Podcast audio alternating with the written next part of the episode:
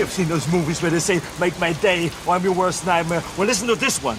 Rubber baby buggy bumpers. Ha! You didn't know I'm gonna say that, did you?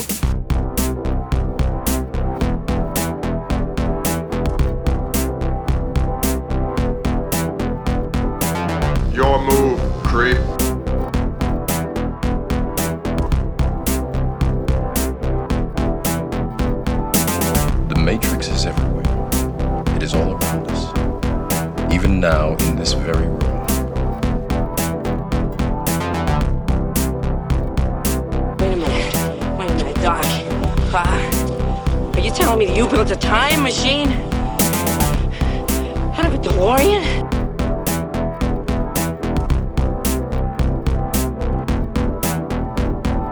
We came, we saw, we kicked its ass. Hello, everybody, and welcome to another episode of the Film Feast podcast. I'm your host, Matt Bledsoe, and this week we are talking about six journeyman directors, uh, the guys where you probably know their movies, but maybe not their names. Uh, to help me talk about this, I'm joined by a guy whose name I'm sure most of you do know. he's the host of my favorite movie podcast, F This Movie, and he's the editor in chief at thismovie.com. It's Patrick Bromley. Patrick, thank you for being for yeah, thank you so much for being here. How are you doing? I'm good, Matt. How are you? I'm doing pretty well, actually. I'm excited to have this conversation with you because I know we're both passionate about the I think you've deemed them the that guy directors. Yeah, that was the name I came up with when I couldn't think of a better name. well, it has stuck in my head because it's uh it's it kind of caught on, I think. So um, but yeah, we I know we're both fans of these guys and they are not celebrated nearly enough. I know you've done a lot of good things uh talking about them and uh, writing articles. So um yeah, I was I came up with this idea. I was like, well, Patrick's the guy for this job. So thank you for accepting this invite and being here. Thank you so much for having me. It's a pleasure. So yeah, I just want to ask right off the bat. Um, I'm curious. Have you have you always kind of been a fan and appreciative of these type of guys, like when you were younger and getting into movies, or was this more of a was this a later in life trend where you're like, you know, these guys whose names we aren't, you know, household names, they're pretty good.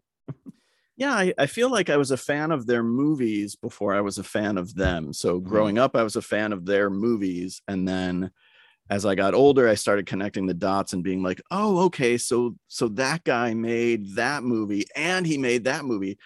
Um, and so that's kind of how I came up with the the name that guy directors because it was like I didn't know their names, but it was that guy.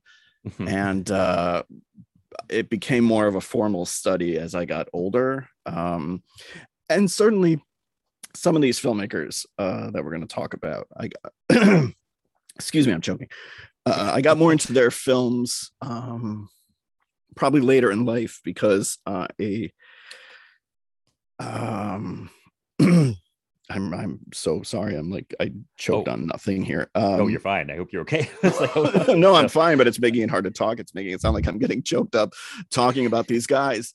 And as much as they mean to me, I'm not quite to the point of tears yet. Um, some of them I did explore later on, thanks to things like Junesploitation and stuff, because of the kinds of movies that they make. You know, as I as I ventured further out into the fringes of genre cinema, I discovered more and more of their films. Um, but it's definitely been kind of a lifelong passion of mine.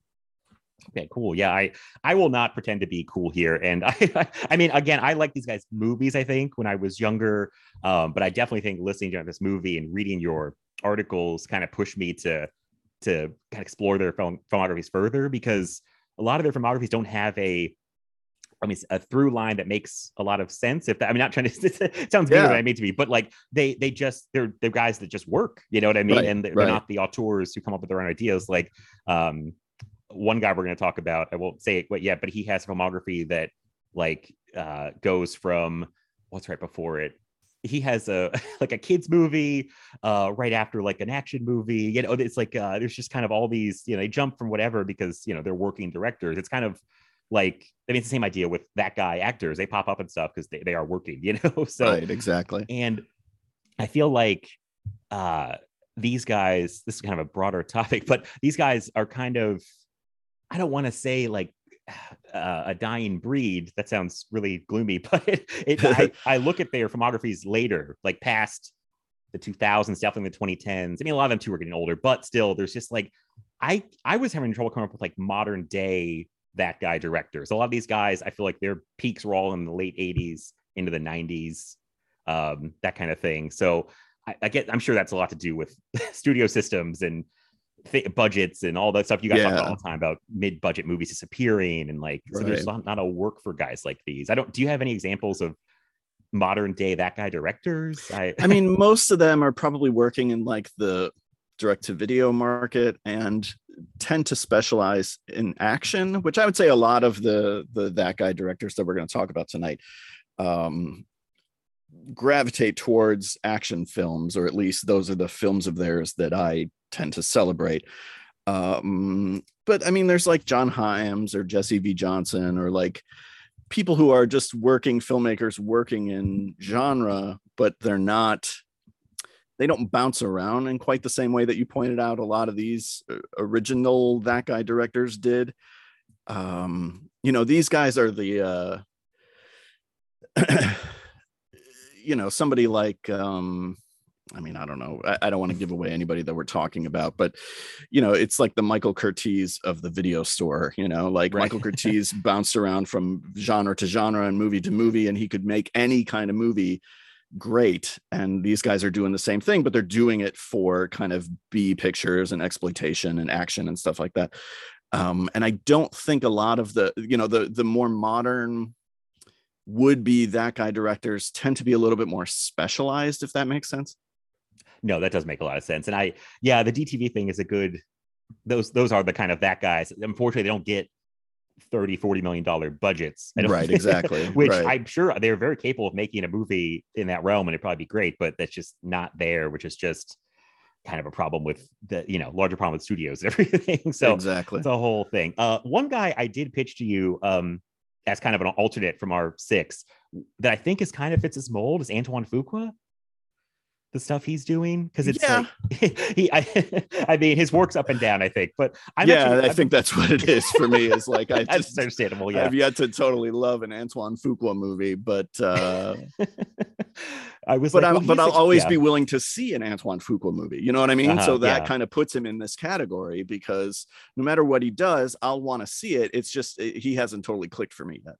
Understandable. I, I was thinking about his filmography. I'm like, oh, I think I like a lot more of his movies than I don't like because I actually like both Equalizer movies.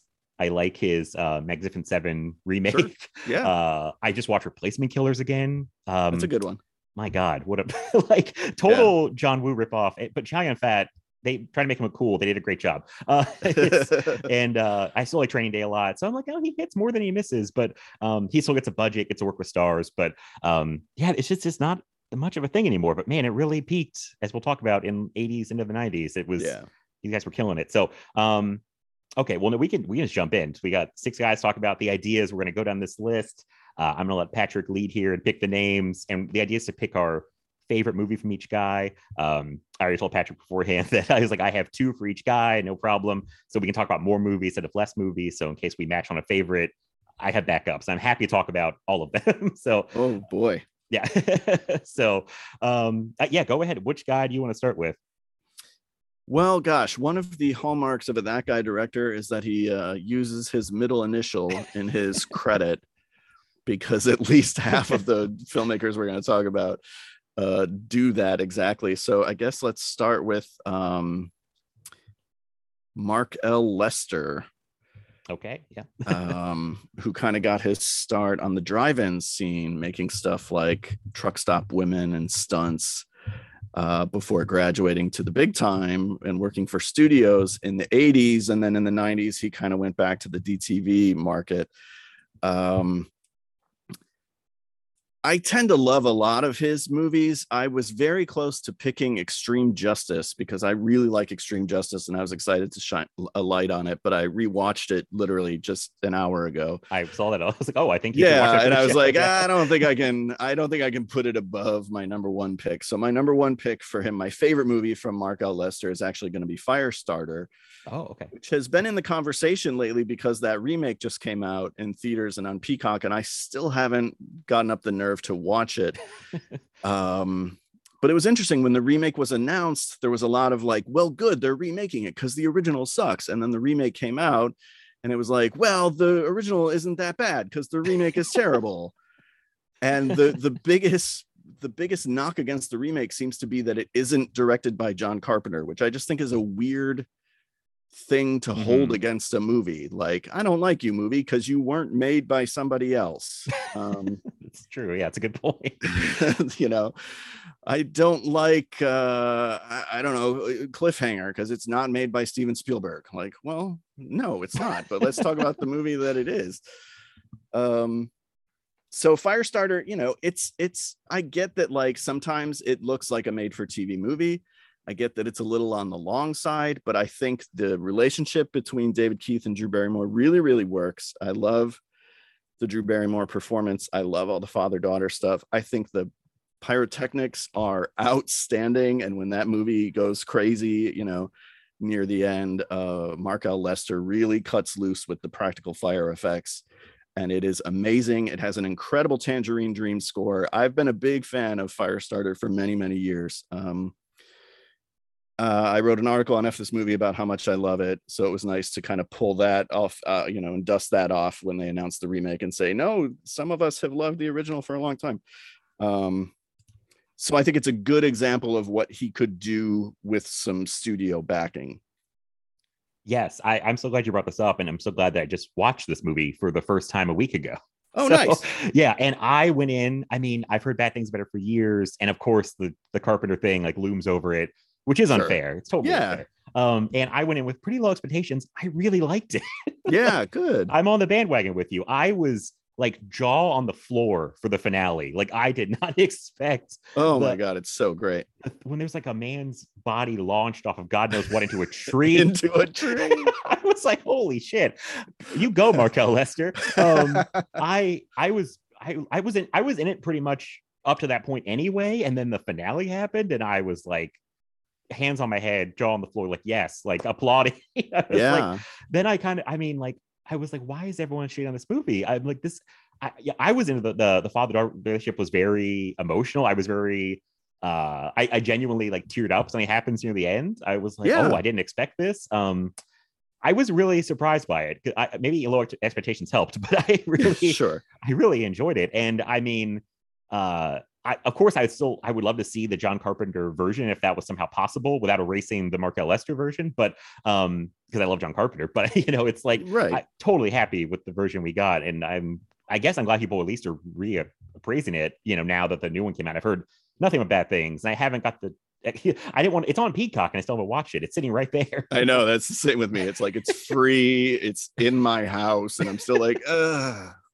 I know it's insane. It's like pre-COVID. That's definitely a movie I would have gone to the theater to see, like in a heartbeat, because I feel like I see every horror movie in a theater Right, anyway. But right. that one, I, it's on, it's at home now, and I'm like, ah, I can't be bothered. Uh, Even I like think- post COVID, when COVID first started, I think I spent twenty dollars to rent Vin Diesel's Bloodshot. I was like, I don't care, it's new and it's I, I can watch it in my home.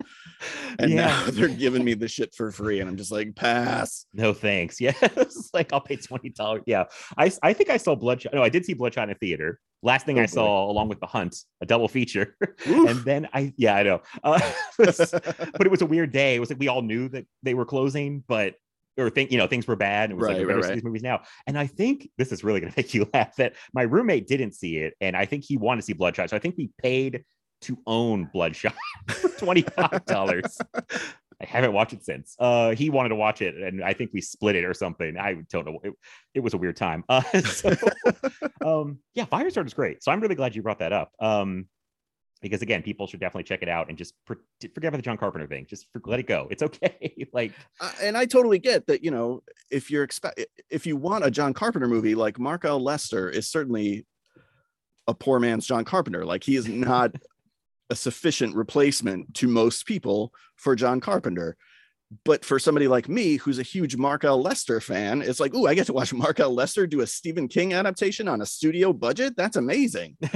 um, so for me, it's it's punching upwards, you know. Um, I, I would love to see the movie that Carpenter was going to make, and apparently his score is the best thing about the remake. So I may check it out just for that. Uh, mm, but yeah, I, I I really like the original. And we didn't even talk about George C. Scott. He is unhinged. He is uh, giving one of the most insane performances in a studio movie of the 1980s. very true. My friend uh, watched it close when I watched because he wanted to watch the remake and wanted to watch the original. And he texted me and said, George C. Scott's making me very uncomfortable in this movie. And I said, Yeah, that me too. I think that it, it's working then, I think. So um, yeah, it's insane. I mean, I yeah, I really enjoyed it. Um, um, so I don't know if anything else on Firestarter. I don't know if we do do my pick now. And I think my Yeah, pick is, is gonna come from my heart too, because there's there's a movie in his filmography that that I feel like most people think is like head and shoulders his best movie, and I'm not going to pick it. but um, I, think am- I know the movie you're talking about. yeah, yeah, it's a great. Also, it's a great movie. Uh, but I I'm going to go with my heart here, and I'm going to pick Showdown Little Tokyo. Yes. It's one of the most entertaining action movies, and I just rewatched it for this, and I think I love it more every time I watch it. Um, it it just it has no fat on it at all. It I mean it's an hour and 15 minutes long without the credits. It's Right. like it flies by. There's not a minute of wasted anything on the screen. Um I tweeted something about like I wish there was more Dolph Lundgren and Brandon Lee movies because I do love them as a duo and I think they're genuinely like they have chemistry and they're funny together and they're great action stars like Yeah. um, and I, yeah, I mean, I, so the other one I was teasing, if people don't know, was Commando with Schwarzenegger, which Right. I'm on record. I went on Daniel's podcast and we did like an action marathon fest thing. And, and the idea was to do like a 24, like, like you've done, it was, that was the inspiration was like your Okay. 24 hour marathons. And, uh, I started, he, I had the first spot, which I'm like, oh, this toughest spot to start the marathon off. And I picked Commando because I'm like, it is a meat potatoes action movie with one of the biggest action stars ever, maybe the biggest. And I think it's great, but I I don't know. I Showdown Little Tokyo kind of has my heart. I don't know why, and uh, it has one of the greatest lines of all time in a movie when Brandon Lee tells Dolph Lundgren, "You have the biggest dick I've ever seen on a man," and I mean, how do you beat that? So Dolph Lundgren's dick gets third billing in that movie, which I thought was a respectful choice on the part of director Mark L. Lester. felt bad for Tia Carrere that she was fourth build after the penis. Well, she got it. She understood. She She- saw it. he signed off on it. Uh, yeah, saw- um, yeah, I just I don't know. I I can't remember. I, I'm sounding you're a fan of this one. I can't remember your thoughts on it, but Oh, absolutely. Yeah. No, I, you know, again, I give him credit for seeing something in Brandon Lee, who's going to come up again probably later, Yep. um, and wanting to make him a movie star. In giving Dolph Lundgren a vehicle to be a star, only a handful of filmmakers did that, you know, sort of pre DTV era. Um, and uh, it's it's Commando is great. Commando means so much to me. It was like the first rated R movie I ever saw. It is the quintessential 80s action movie in so many ways. But Showdown in Little Tokyo like colors outside the lines in really interesting ways. And I could totally see preferring it. yeah, it's just got that. I don't know if weird's the right word. It's got this comedic bend that I don't think people would expect, and I think it's like genuinely funny. I don't think it's. Uh, it's like it's trying to be funny and it is funny basically and uh, yeah, right, right. uh, right. and it's I don't know. I just I have such a fun time with that movie, and it's like it's again just no fat. It's an hour fifteen minutes of just pure entertainment, and I really enjoy it. And I I am jealous you've seen Extreme Justice because I've I've been trying to see Extreme Justice for years, and it's been very hard to see. I don't know if it's an out of print DVD or something. Yeah, I think the DVD is out of print. I have some weird like 10 pack of uh like DTV action movies um spread out over like two discs and Extreme Justice is one of them. The other 9 movies are garbage, but I hang on to it because it's my only copy of Extreme Justice. It's like a VHS level full frame God. transfer. Everything about it sucks. Like I wish Vestron would do one of their Blu-rays for it because it has like it is like the extreme prejudice of the DTV pack. Like in terms of the cast, everybody that shows up is somebody you're excited to see in a movie.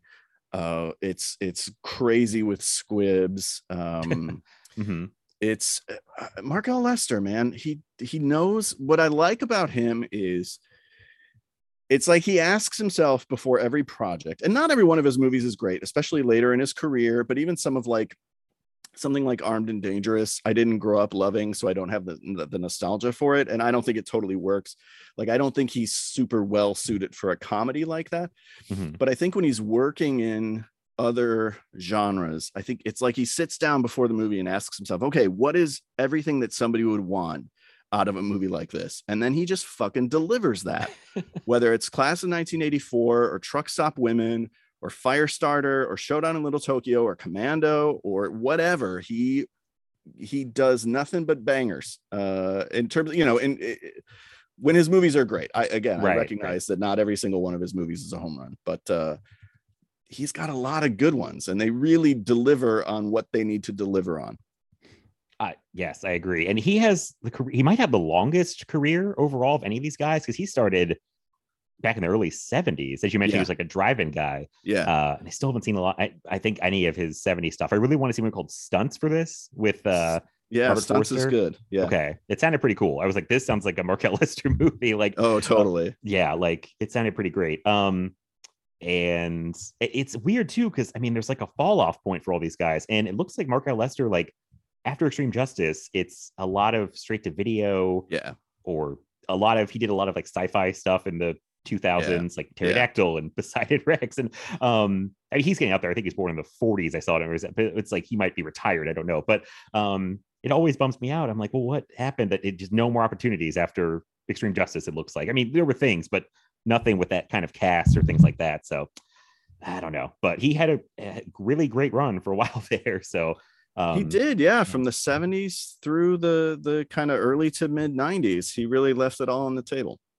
yeah yeah so he's yeah he's pretty great i gotta watch that early 70s stuff too so um and yes commando still rules even though neither, neither one was picked it as our favorite but Well, I- it, it also kind of becomes the obvious choice. And so both of us are like, well, here's an opportunity to spotlight something that maybe isn't the most obvious choice, you know? exactly exactly It- yeah commando to me is like it's not my favorite but it's it's like the quintessential to me 80s action movie like, 100%. and no fat on that movie either. I rewatched that one too. It's like, oh my god, this movie just like gets right into it and goes, and it's great. So, um, Yeah.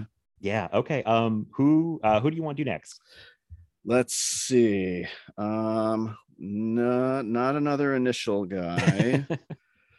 Let's do one of my favorites, uh, Stephen Hopkins. ah, yes, okay, yes. He, did he have a J in his name at some point? Was he Stephen J. Hopkins, or am I imagining that? I think you're thinking of Stephen J. Cannell. That's probably what produced thinking a lot of. TV. Probably what I'm thinking of. Yeah. Um, um, yeah, Stephen Hopkins is a guy uh, who it took a, a particular screening of a movie for me to fully appreciate because Adam Riske and myself went to a double feature at the Cinepocalypse uh, festival here in Chicago that doesn't exist, I don't think anymore. But a couple years ago it did, and we saw a double feature of Demon Knight and Judgment Night. And Stephen Hopkins was there, and he told these stories, and he just was an incredible guy, an incredible speaker, and seemed like so down to earth. And told these stories about like punching out Peter Greene for being a racist, and uh, and that was awesome because Peter Greene is a scary dude, but Stephen Hopkins laid him the fuck out. And um, so he was somebody who then I kind of began reassessing some of his work because I was like, well, I like a lot of these movies, but again, I never put it together that the same person was responsible for all of them. I knew who he right. was, and right. and none of his movies ever fully broke through. You know, he was one of these guys that did a lot of studio things and always came close to to breaking through, but never quite did. Um, my pick for him is a movie that that I already named, and that's Judgment Night, uh, which has again an incredible cast trying to survive a night in Chicago fighting off a villainous Denis Leary and Everlast from House of Pain. Uh, I wish I was, in making that, this yeah. up, but I'm I- not. Yeah, he's he's like the number two henchman. oh wow. Um, Judgment Night these days is kind of remembered best for its soundtrack, which is this really cool collaboration between uh hip hop artists, rap artists, and alternative bands. So you have like Pearl Jam and Cypress Hill and Helmet and House of Pain doing songs together, and Slayer and Ice T. Um, and the soundtrack is really cool. It's a really unique concept, and I feel like the soundtrack has kind of outlived the movie. In Mhm. recent years, I hear it talked about a lot more. People are like, "Oh wait, yeah, that movie fucking rules."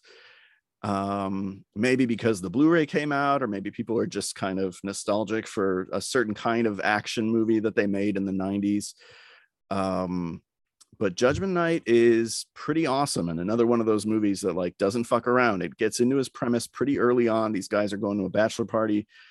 Uh, and they, I think, is it a ba- no? It's not a bachelor party. It's just like It's a, a boxing match, isn't it? yeah, boxing. Okay, yeah, yeah.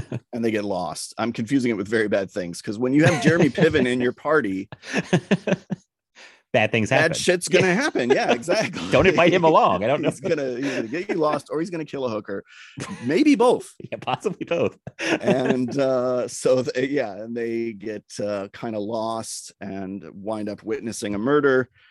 And so Denis Leary and his thugs spend the rest of the night hunting them down. And um, it makes Emilio Estevez kind of a badass, which I didn't totally think was possible. But apparently, Emilio Estevez was like Stephen Hopkins said, like Emilio Estevez is the toughest one of all of them in real life. He's the guy you do not want to fuck with, which I was fascinated by. He didn't really elaborate on it, but I was like, what could that mean? Well, I need elaboration on that. You just Right? drop that and be like, wait, what? Coach Gordon Bombay? Like what?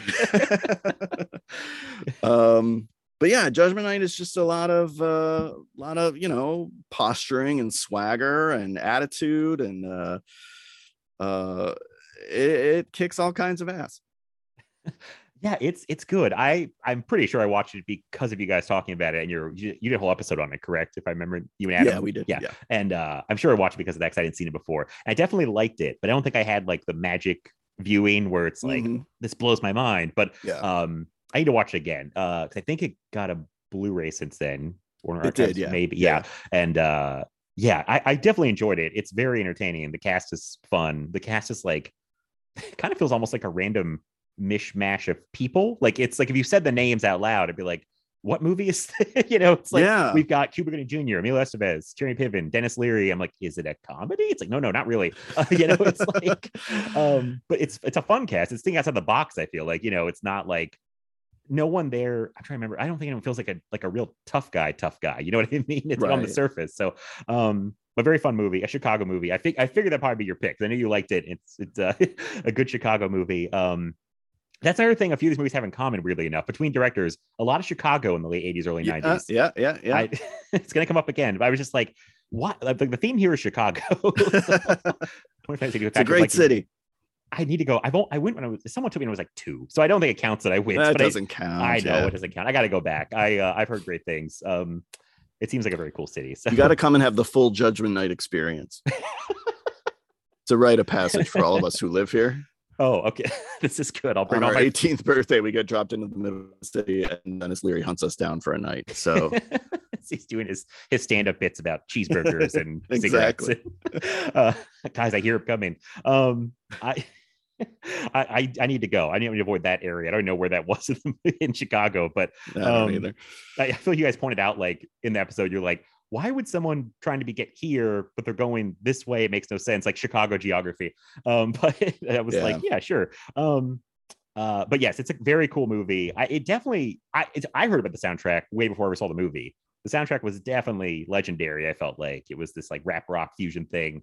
Um, that and then I was like, oh, there's a movie attached to this. And um, yeah, no, it's it's a very cool movie. Um, I I was gonna say about Stephen Hopkins that yeah, he's interesting because he has a lot of different things in his filmography, and he kind of a couple times gets maybe saddled isn't the right word. He get two times in a row he gets saddled with like, hey, step into this very popular Right. franchise, make a sequel, and the sequel I don't think is well received. My, I'll, I'm curious about my pick because I I was too young. I don't know how it was received, but um, and then you, he almost broke through. He has like three good shots. I Yep. feel like uh, with Blown Away and Ghost in the Darkness and Lost in Space because I watched Blown Away for this um because I I think it's the only one. Yeah, it's the only one I really hadn't seen of his like his major stuff.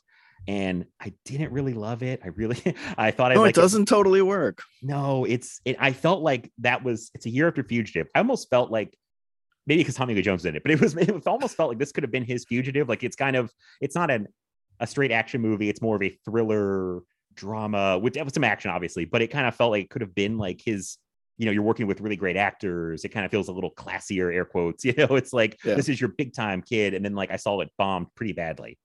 Yeah. So I was like, oh, well, that sucks. And then Ghost in the Darkness, which I actually really like. Um, It's good. Okay, I thought it was not popular. I don't know. Like, No, Uh, I, I don't think it's a super popular movie. Um, and again, the, that Blu-ray just came out, and I think oh yeah, because it all it had was like a non-anamorphic DVD. So I think we'll start to see some reassessment of that movie. But it's Yeah. totally solid in like an old-fashioned way.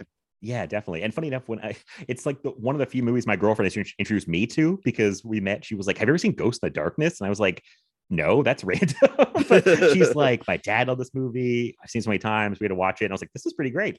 Um, and I was I was into Lost in Space when I was a kid. I saw that in theater. I had toys from it. Nice. uh you know and it it didn't take like uh i guess they wanted to i don't know if it bombed terribly or just didn't probably do what they wanted but um i'm looking at the box office now because i forgot but um I remember it unseated Titanic, and that was a big deal. oh that was like yeah the imdb trivia was like one of the first things I think. Right, okay. um okay it, it cost 80 million and made 136 million worldwide so that's you know that's not a bomb it's just you know, Right. i critics did not like it i remember that but um 11 year old me enjoyed it so so there Yeah, so, it, that movie's problem is I think it's script because I think on paper there's so many elements there. I think the design is cool. I think the casting is smart. I think Stephen Hopkins directs it well. I just think, you know, it's written by Akiva Goldsman and so it's doomed to suck a little bit. and uh there's a lot of stuff in it that it wor- that works and I would consider myself a fan of it overall, but I recognize its many flaws. yeah yeah it's it's uh i need to revisit it it's been a very long time but i remember thinking it was pretty fun um i've talked all around these things i haven't done my pick yet i realize but um my favorite of his genuinely is predator 2 movie Yeah, that was my runner up. okay uh my runner-up was judgment night. So i we were, we Oh, were okay, there you go. there you go. Um i love predator 2 i it's one of these weird situations where i'm pretty sure i somehow saw predator 2 first when i was younger and saw it a lot because it was like an hbo staple or something. It felt like it was on way more than the first predator. And, and i was there was a time when i liked predator 2 more than the first predator i've since changed my mind on that but but uh Predator 2 is still great because I think so it's like, hey, Stephen Hopkins, we're gonna give you this big opportunity to follow up Predator, but that's kind of a blessing and a curse because it's like we don't have Arnold back. Uh it's like, you know, do this. It's a lot of pressure, I feel like. Um, but I love how they just kind of just take it and just do everything's like the opposite. It's like it's not a jungle, it's a city. Uh Danny Glover is a very different kind of action hero than Arnold.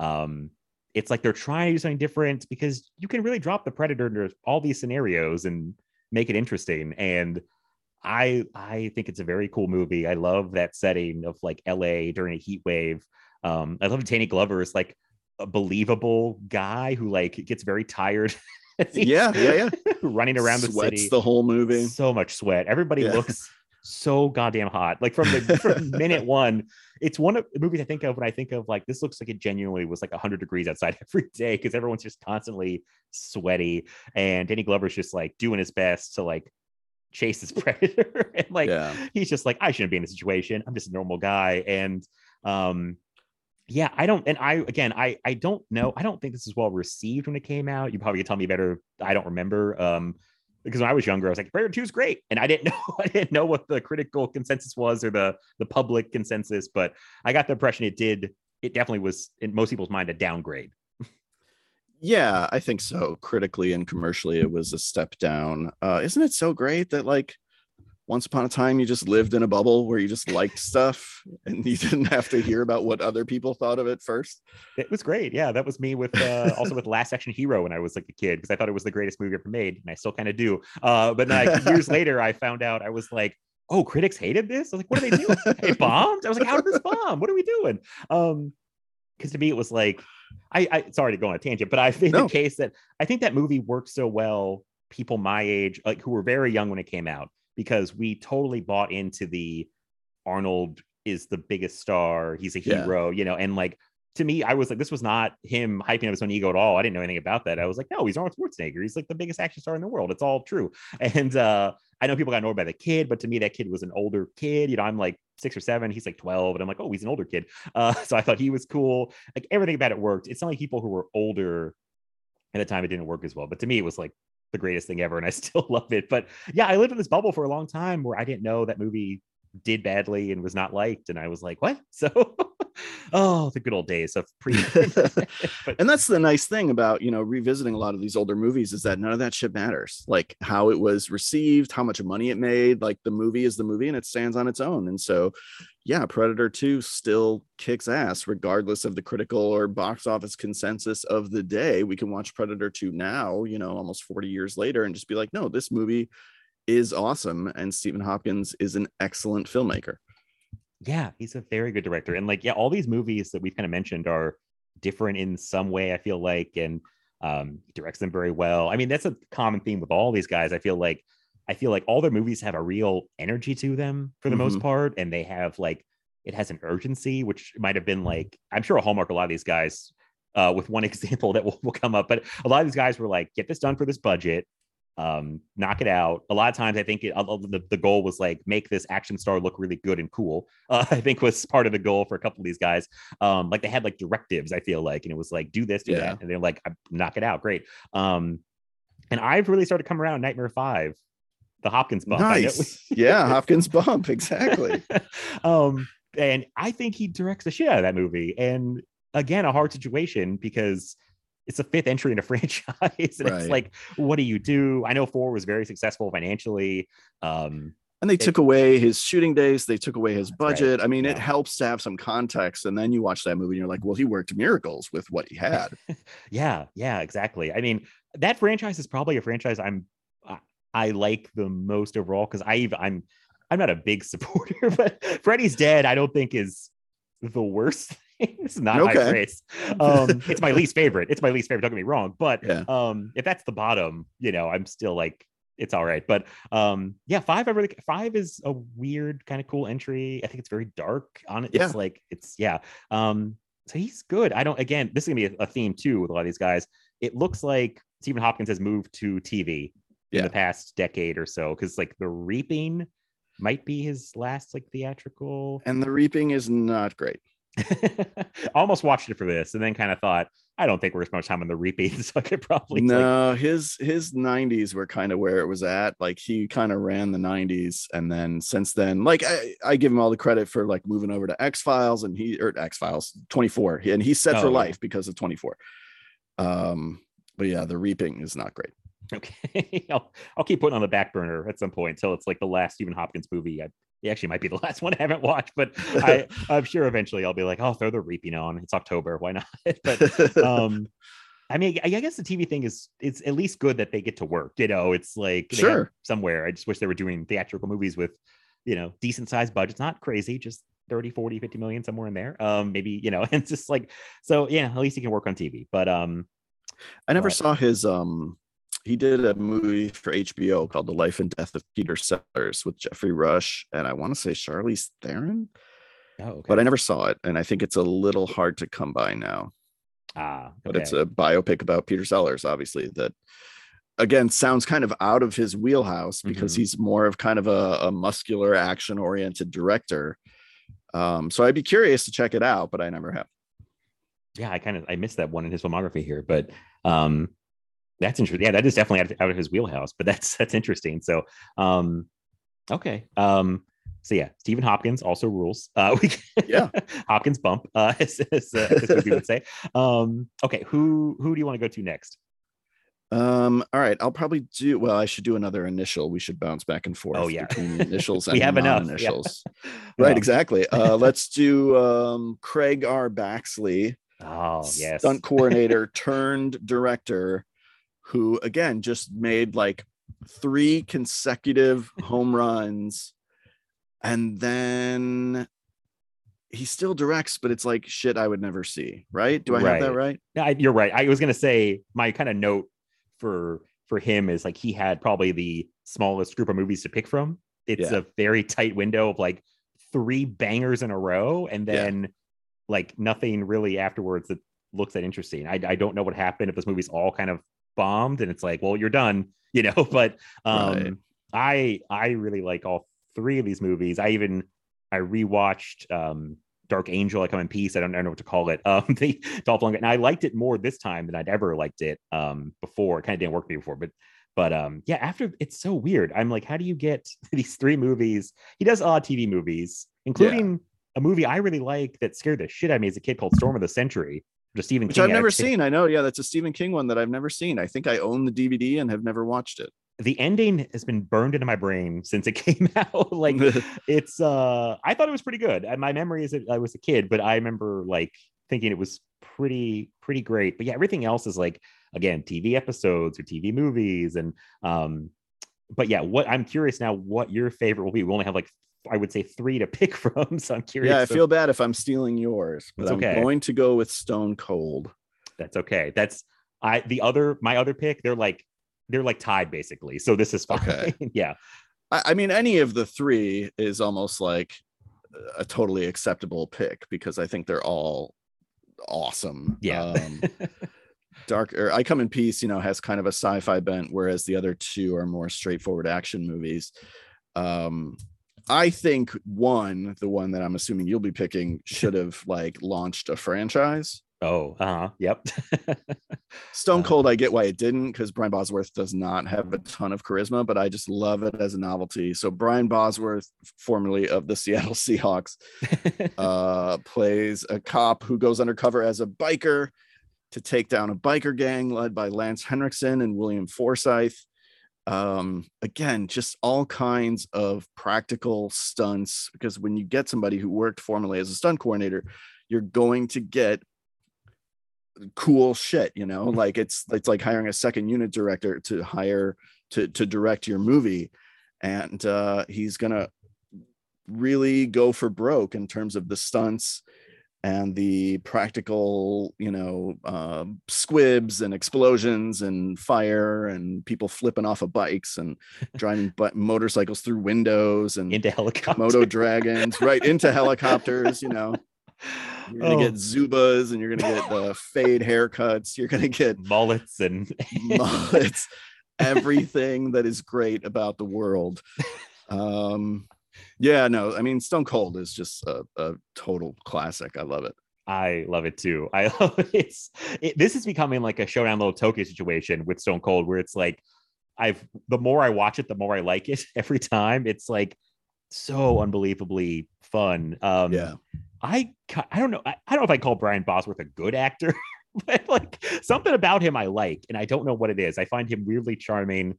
He's got. I He gets has- the job done. yeah, he's got some kind of presence. I mean, he's got Yeah. a wild look, like that. You know, thing in the NFL was like, look how crazy Bosworth is with his Zubaz and his, his hair. And um, I if love I it. had to choose like between him and Howie Long, I'm going Bosworth all the way. oh yeah, you know, still like never seen. Is it Firestorm. Yeah. It's kind of fun, but Stone Cold blows it out of the water. Stone Cold is is just nuts. Every time I watch it, I'm like, this is wild. And yeah, the the Baxley thing. Uh, I call it the Baxley effect of doing like I, I mean, there's a you could say that for all these guys basically is there's a lot of practical effects, a lot of practical stunt work being done, Yeah. um, which I miss so much and I love. Um, obviously, it's kind of also a changing of the times, but yeah, I mean, Stone Cold.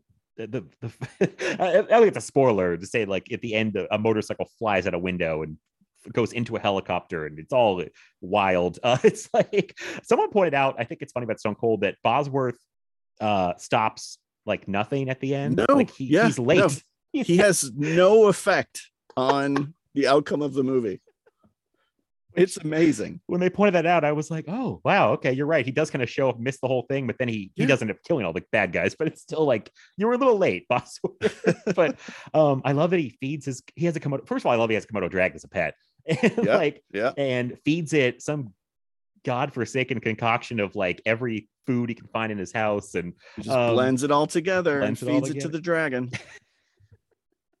That's the Oh. thing. The the movies at this time, you know, the action movies, like by the late 80s, early 90s, they started getting weirder and wilder and more eccentric. And Stone Cold is uh, sort of at the peak of that. Like I've I've long argued that 91 was sort of peak action cinema oh yeah, yeah. because so many great action movies came out in 91 and you get these weird ones like showdown in little tokyo that i think i described it earlier as coloring outside the lines and that's totally what stone cold does you know um, because you have filmmakers like craig r. Baxley who just doesn't totally either know what the rules are or doesn't care what the rules are. And so he's just going to go for it. And uh we just get so little of that nowadays.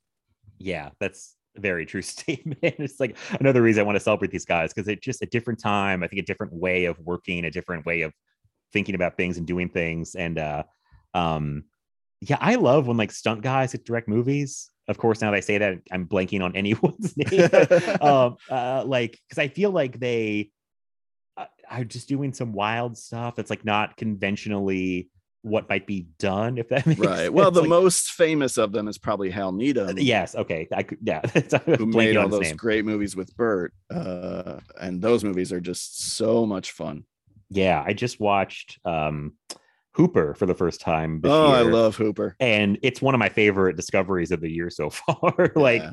I was like, this movie is a blast, and I I need to go on like a more of a uh, Burt Reynolds kick too, and I guess I'll Needham kick, but um, it's so much fun. I, that's I was like, I love when stunt guys direct movies because they just they're just like, fuck it, let's just do it. Like, yeah um. So yeah, I mean, Stone Cold also weirdly timely after some events that happened a couple years ago at the right the Capitol. I was like, oh, I was like, Stone Cold is, is like predicted the future, but um, Bosworth knew. He knew. All oh, and I should mention like another, I think, key element of a lot of these movies is like great supporting actors and some as the villains a lot because Stone Cold Yeah. has Lance Henriksen and William Forsythe. yeah What a duo! Like, as Yeah. you're like that helps a ton when you have guys like that who are like really just solid um supporting actors who come in and just you know just nail it. And it's like that helps kind of kind of help a guy like Bosworth I feel like who's who's not an actor but when you put these great actors around him it definitely helps. So um yeah it doesn't even matter that he's not that great. Right he's with great actors so he's gonna be okay. Um yeah Stone Cold is a, a blast. Uh, and um I, it's it was like a 1A 1B situation. I I think you know I'm gonna pick Action Jackson yes. Holy shit. It's like how do we not get like three or four action jackson movies? I'm very upset about this like jericho jackson should have been the shaft of the 80s man. Oh man. Yeah that's it's it kills me. I think there was some weird sequel that he made in australia or like it was like it's not a it's not What? Maybe not a real sequel, but it's supposed to be like it's called like Hurricane Smith or something. I might be making this up. I don't know, but I swear I heard this somewhere. It's like almost like an unofficial sequel to to Action Jackson, but it's not the same character. I don't. I don't know. Uh, Hmm. I don't know. I'll have to look into this more. I feel like I'm just There repeating. is a 1992 Hurricane Smith movie with Carl Weathers. Um, Jurgen Prochnow is in it. Oh, okay. Another great like bad guy. Oh yeah, for sure. I just Mhm. was watching Beverly Hills Cop 2 before Oh, we started recording nice. because we got the 4K and uh yeah, he's a great bad guy in that. Doesn't say anything about it being an action No. Jackson. maybe somebody called it a Sequel. spiritual sequel. You Yeah, know, maybe that's what I heard. But um, uh, Action Jackson is like again. I'm gonna say this a lot. One of just such an entertaining action movie, and played like gangbusters at at this movie fest two years ago, I believe. Yeah, I was so excited because you know we picked 88 and I was like, I always try to pick at least one movie that I know not a ton of people have seen, like Mhm. that we can introduce people to. And I knew Action Jackson was just going to blow the roof off just uh, from the sheer amount of breaking glass in the movie. I was like, this is going to play like, yeah, like you said, like gangbusters. Forgot how much glass they break in that movie. oh my God. any movie that ends with someone driving a sports car through a mansion to go kill the bad guy is like listen automatic like uh, a plus in my book like it's Yeah.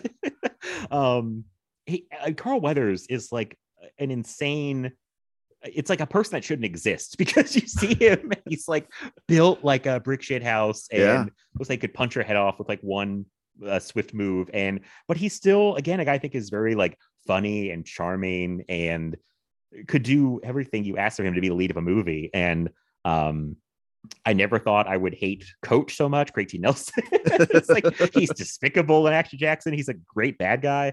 Um, I think I'm trying to think. Um, I forgot Robert Davies, and I'm looking at the cast right now, and it's like again the cast is insane as you were saying you know where they stack these movies with these character actors you get Thomas Wilson and you get Bill Duke and you get Robert Davi and you get Ed O'Ross and Mary Ellen Trainor in the opening scene. Like they get killed right away because it's a Joel Silver movie. So of course they're gonna show up.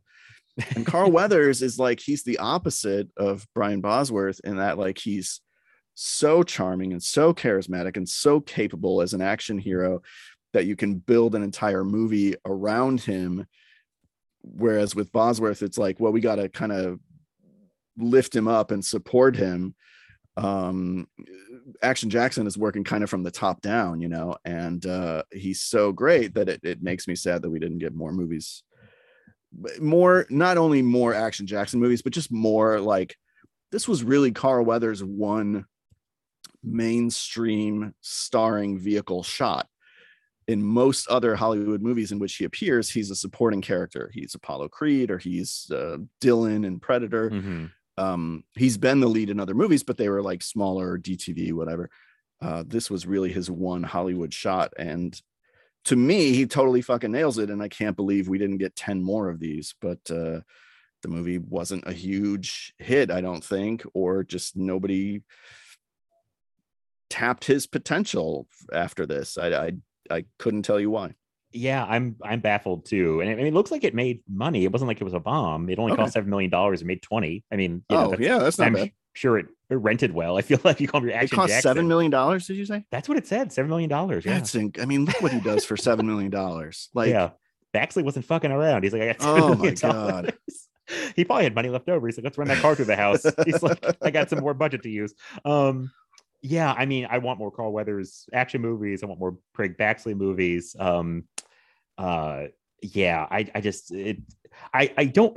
It's, I think I told this a lot where it's like, it almost feels like people didn't know how good they had it, and that's unfair because they don't know the future. But it's like they were probably they were getting so many of these movies in the late '80s with all these action stars and guys trying to be action stars right. that you know it probably we look back on it now we're like holy shit this is amazing. Maybe people were like ah another action movie. I, I don't know but it's just it's uh, it's it carl weathers should have yeah been a bigger star. Um i'm glad he still works. I'm glad he's like you know in mandalorian. You know i'm so happy to see him pop up in anything.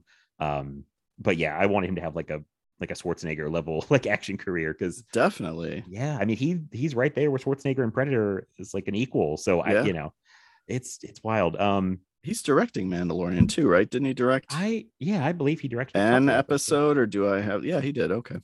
yeah yeah so yeah no carl weathers is wonderful i'm glad he's still i'm glad he's still out there doing stuff um so yeah i'm trying to think uh yeah and like i said the other i guess the third craig baxley movie to mention even is i come in peace slash dark angel i still don't know what to call it but uh which which is good um I, don't always know- knew it as I Come in Peace. I never knew it as Dark Angel. Gotcha. Okay. Um, we, yeah, this time I liked it more than I've ever liked it. It's a insane plot about aliens coming to get heroin, like from from people, and and yeah, Dolph Lundgren running around with his like kind of nerdy uh sidekick and fighting these aliens and uh Yeah.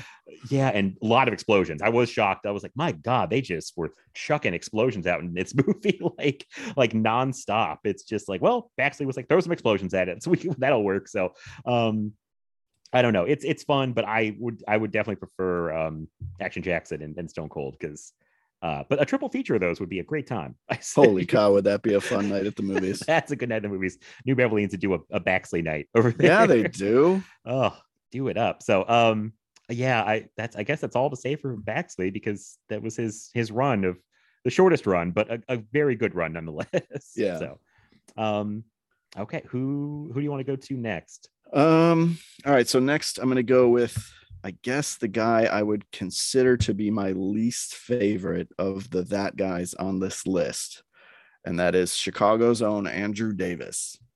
you know what he's kind of my least favorite too but go ahead Yeah, all Yeah. right. Um I mean, he's got some good uh he's got some good ones in his filmography and uh he just his most famous movie like doesn't do a lot for me.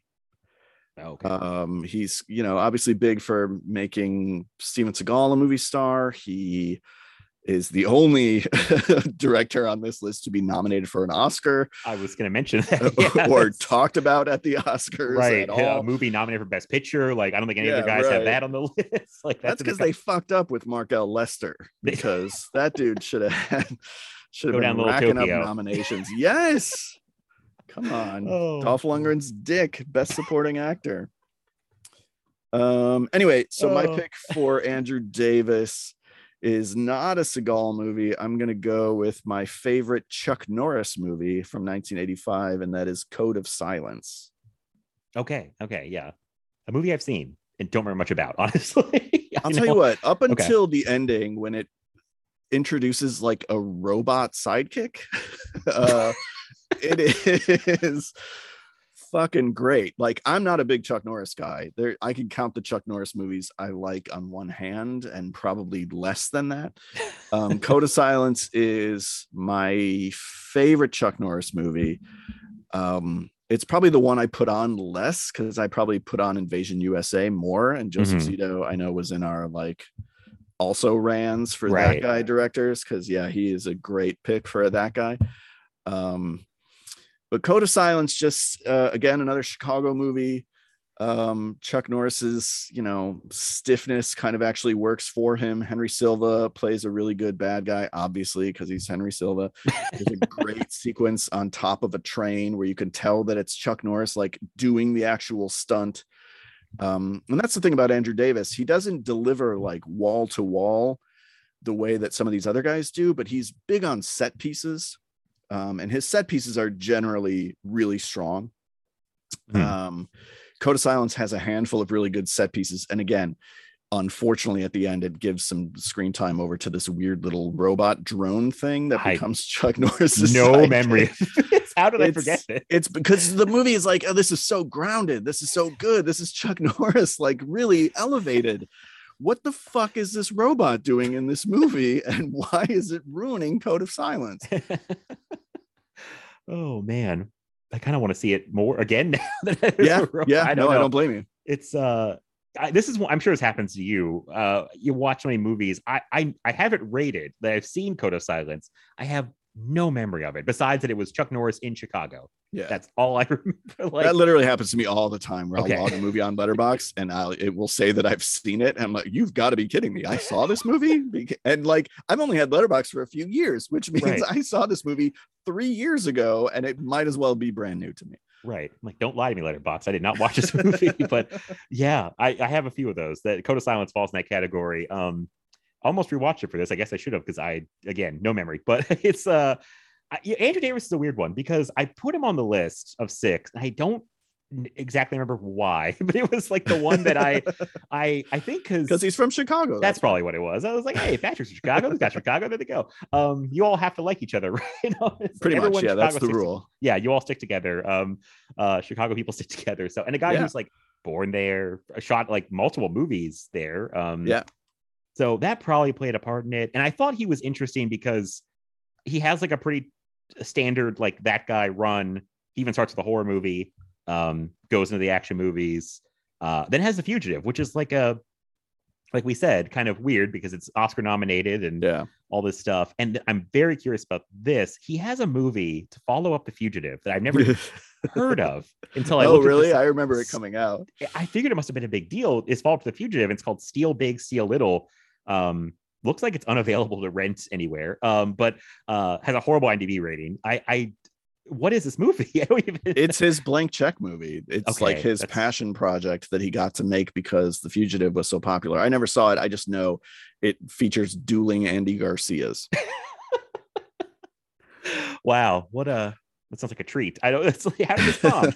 um, I, yeah, a movie I, I've never heard. I'm like, how have I not heard of his follow up to The Fugitive with with stars in it with you know people I've heard Right. of? But um, I was blown away when I saw that was his, and it did. Oh my god, it cost thirty five million dollars and made three. Yeah, nobody went to see that movie. Oh, that's that's a that's a hard fall off. That's what I was kind of really curious about. I'm like, how do you fall so far from the fugitive to this movie that no one saw and no one seems to like? And um, and then after that, he does some more stuff. Chain Reaction, Still have not seen. It's not good. okay. I was so Uh, excited for it, and it does not work. Oh, that's upsetting. Uh, Collateral Damage with Schwarzenegger, which I may have seen years ago. Uh, have no memory. I know it was like a weird. It was a controversy because it was like the first movie to deal with terrorism Yeah, post 9-11. That it was got only- delayed, I think, because of Oh, 9 that's 11. what it was. And they made holes. This is another. I forgot about this. This is not the example I was thinking of earlier, but he did with a kid movie, which Yeah. apparently is well liked and I think did well. But um, what a shift to go to this Elijah Wood or not Elijah Wood, which he's Shia LaBeouf Mhm. uh, kid movie. Um, and then after Holes, he makes The Guardian, and then literally nothing after The Guardian. It's But been- let's not forget that uh, his next movie is My French Whore, based on a book by Gene Wilder. Like this sentence doesn't make sense. Andrew Davis adapting a Gene Wilder book called My French Whore. uh, wow, I had missed that in the upcoming projects. Um, you know what? Well, hopefully he gets to make the My French Whore. Absolutely. Hopefully Uh, Seagal's in it. Yeah. Oh God. he should get a medal for just for working with Seagal twice and like coming out of that. Okay. like Absolutely. I think he got the Oscars stuff, so I guess that paid off. But um, uh, I'm a so uh, sorry. Yeah. So you, your pick was Code of Silence. I didn't want to cut you off on that. If you're good on Code of Silence, I didn't even do my pick yet. yeah, no, Um, I'm good. uh, oh, I'm I, now I'm kind of torn. I don't know why I didn't expect you to pick that one, but um, I feel like most people think Fugitive is his best movie, and it's very good. It may shock you to learn that I just watched The Fugitive for the first time last year. It was very late The Fugitive. Um, I really like Above the Law, but I, I'm going to go with Under Siege, which I think is the other kind of obvious pick from Andrew Davis. My runner up. Yeah. Yeah, I mean, Under Siege is pretty damn great. I mean, again, talk about like, okay, we've got Seagal, who's like a sentient block of wood, but we've got all these great guys around him: Gary Busey and Tommy Lee Jones. Um, I'm trying. That might be the two good guys, but he's got those two guys. those two guys alone.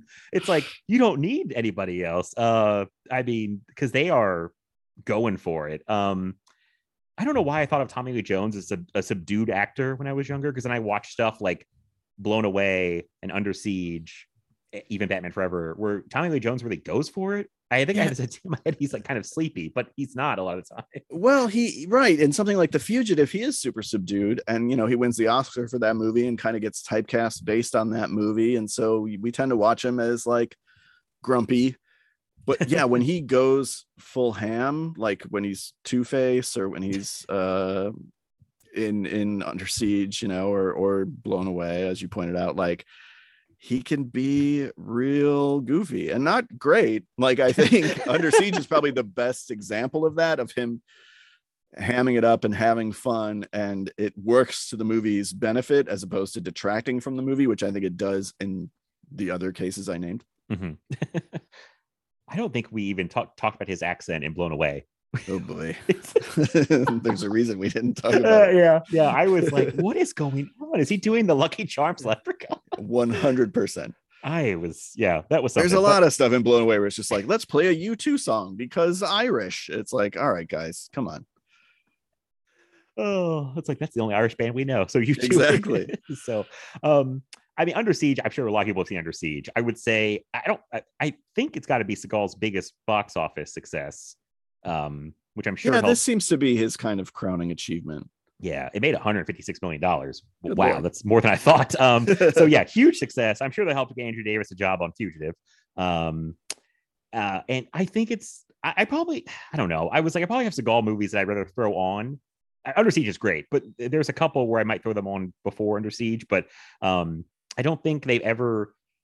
He's it's probably the best vehicle he was ever in for himself. Yeah. Um, uh, it's really well made by Andrew Davis. The, of course, Tommy Lee Jones and Gary Busey is the bad guys. Is like Chef's Kiss. Um, like um, I love that they again give this is a lot of Seagal movies. They give him the backstory of like he's the most dangerous man ever, and he's had all these credentials. like, um, but he's just a chef now. You know, watch out. But he also was like an army ranger, and you know, right. other things. And um, I mean, he's you know he's pretty he's good in it. Um, because as good as Seagal can be, because Seagal, this is a weird thread too with a few of these. There's another guy we haven't mentioned yet who did a Seagal movie. Um, Seagal is so weird because like I I watch him and I feel like I know he's not good and he's not a good person from everything I've ever heard. No, But no. for some reason, I really enjoy most of his like early movies. So Oh, I do too. Absolutely. give the directors a lot of credit, I guess. And I just Yeah. I don't know, like it's it's interesting because of what I know about him now to watch him, but I'm still like I can't resist the the, the Seagal movies. I don't know, but um.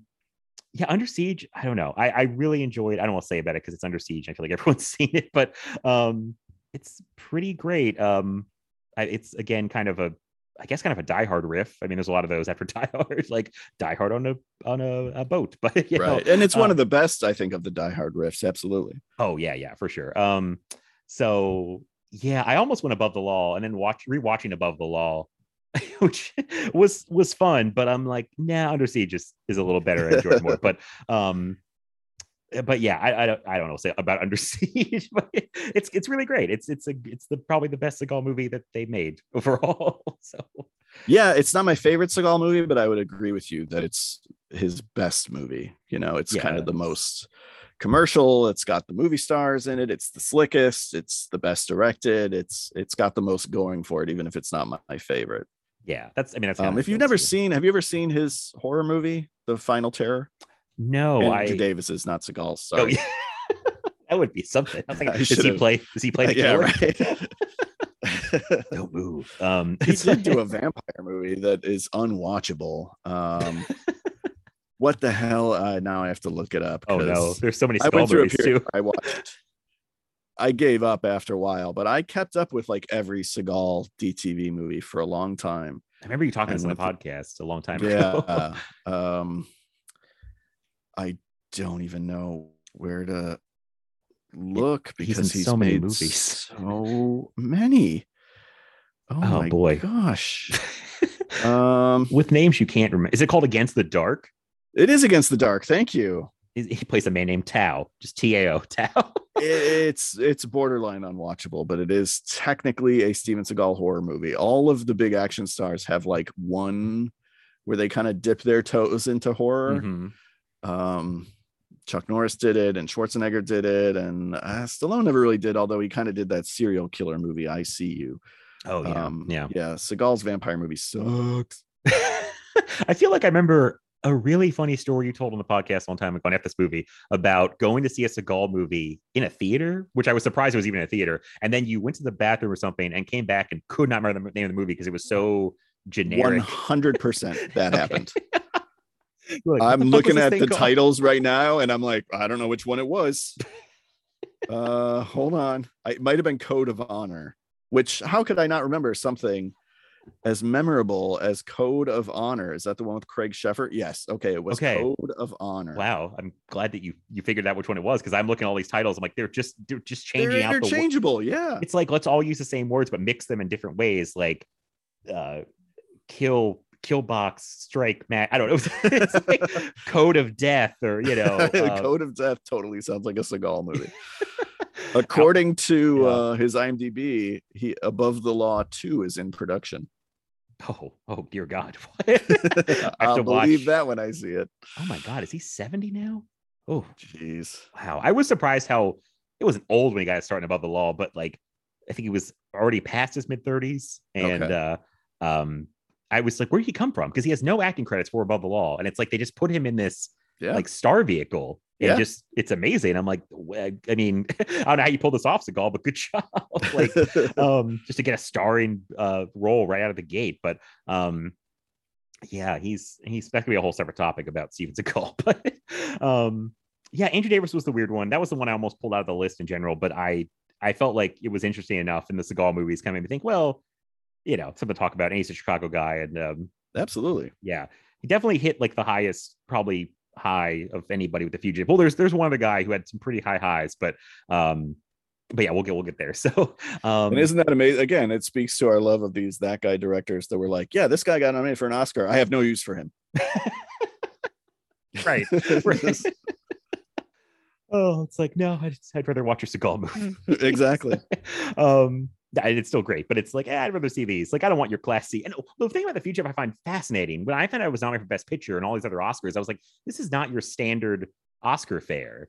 Like I, I didn't think, it- it- especially now, I feel like it's a movie that you'd see and never think it nominated, maybe like an award, maybe one award for like best supporting actor or something. But, um, but like, yeah, all the awards and stuff. I was like, best picture. Wow, what a different. They were probably surprised by that news. I imagine. No, I'm sure they were like, really? We just made a movie out of a TV show. We didn't know Right. people were gonna like this. yeah. Um, I just found that fascinating. I was really blown away by that. But um, yeah, Andrew Davis still interesting career. So um, uh, okay, we only have two guys left. Uh, who do you want to go to next? Let's go to our last initial Ah, filmmaker, yes. and that is my boy Dwight H. Little. Um, yes. This was a real Sophie's choice situation for me because he made my favorite movie in a long running franchise, but then he also made like one of my favorite action movies ever. And I was like, all right, if they were both in front of me, which one would I pick up and watch? And if I'm being honest with myself, I'm picking up Rapid Fire with Brandon Lee yes. Yes. um, again chicago based Mm. brandon lee making a, a repeat appearance on this list uh, this time in his first kind of hollywood starring vehicle another movie that just packs its cast with recognizable great character actors like raymond j barry and and and tzi ma and powers boothe and of course al leong makes an appearance because it's uh, an action movie in the 80s or 90s and so he's in there. Um and i just i think the reason that i'm picking it over the movie that i almost picked really comes down to brandon lee this is my favorite brandon lee vehicle i know people really love the crow and i'm all for that but for me this is the movie that makes me sad about what we lost when we lost brandon lee because I think he's such a fucking movie star in this movie. Um, he gets to do a lot of things. He's kind of a reluctant hero. He's not in that early 90s mode of like macho swaggering action hero Seagal man of mystery what we were just talking about you know he's just this like college student who doesn't totally want to get involved and just happens to be able to kick ass when he needs to be um I think Dwight Little handles the the action so well. I think the set pieces are great. I think he uses the city really, really well. As much as I love Judgment Night, I think Rapid Fire is actually a better Chicago action movie than Judgment Night because Dwight Little uses the city better than Stephen Hopkins. Judgment Night could kind of take place in any abandoned part of any city um, whereas rapid fire really feels like it has to be in chicago and uh, i just think it's a, a great great action movie that i love so much it's amazing. This this definitely this would have been my number one pick, uh, for sure. But uh, I I'm glad that you you love it too because it's it's so good. Again, throw it in. I've already said like two times, but a movie that I I watch it every time. I think it's better and better. Um, I was thinking this time, yeah, I really miss Brandon Lee. I feel like this is how I talking earlier, like.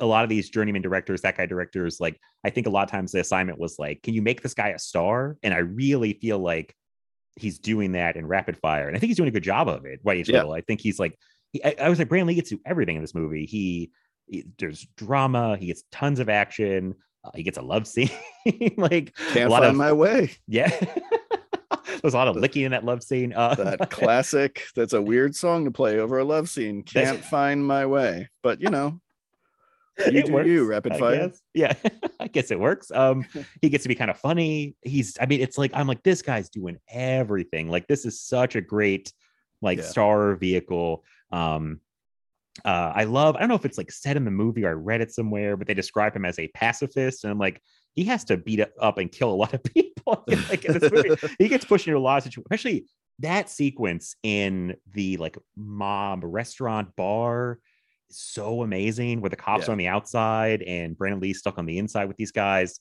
And there's just so much talk about a lot of broken glass. There's so much yeah yeah like gunfire and like this this crazy shootout.